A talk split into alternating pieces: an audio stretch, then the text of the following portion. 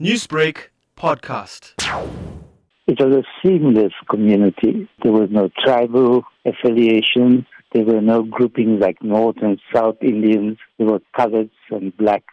Everyone belonged to one family. No one needed an invitation to a wedding, for example. If you were a funeral, the community pitched in. The community built seven schools when the government did not provide schools for us. There were nine temples, three cemeteries, two soccer fields, tennis courts, and a whole lot of shops, starting from haberdasheries and going on to stationery shops, cafes, takeaways, a bicycle repair shop, etc. You name it.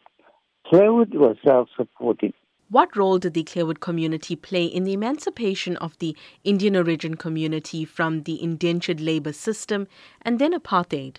When Indians, indentured Indians, completed their indenture contract, 1870s, Clairwood was available at a very low price. But Clairwood was in, in a floodplain, number one. Number two, it was infested with mosquitoes. And three, it was on a riverbank. No one wanted the land. The whites had built in Montclair and the Bluff. So being readily available, Indians flocked to that area. And at one time, there were over 40,000 Indians living there. So much so it was called Little India. The other aspect of Clairwood that makes it nostalgic is the type of people that came out of Clairwood, a very poor area. If you take judges, international jurists, Navanethem Pillay, more judges, the Judge Thumba Pillay, and we have Moini Modley, who's hail from Jacobsville, Clairwood.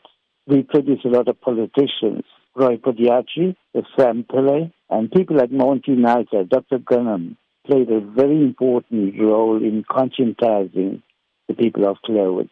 There are other politicians like Lenny Naidu was assassinated by the apartheid government. Lenny's family comes from Clairwood. The Clairwood community was a multicultural community, but a very unified community. It's certainly something that's lacking in our current day communities.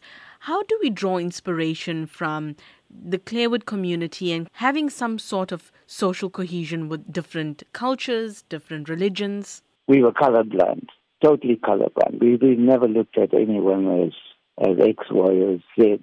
When it came to temple, the society chipped in and they were able to paint, build walls, etc. So altruism was a very, very important part of our lives.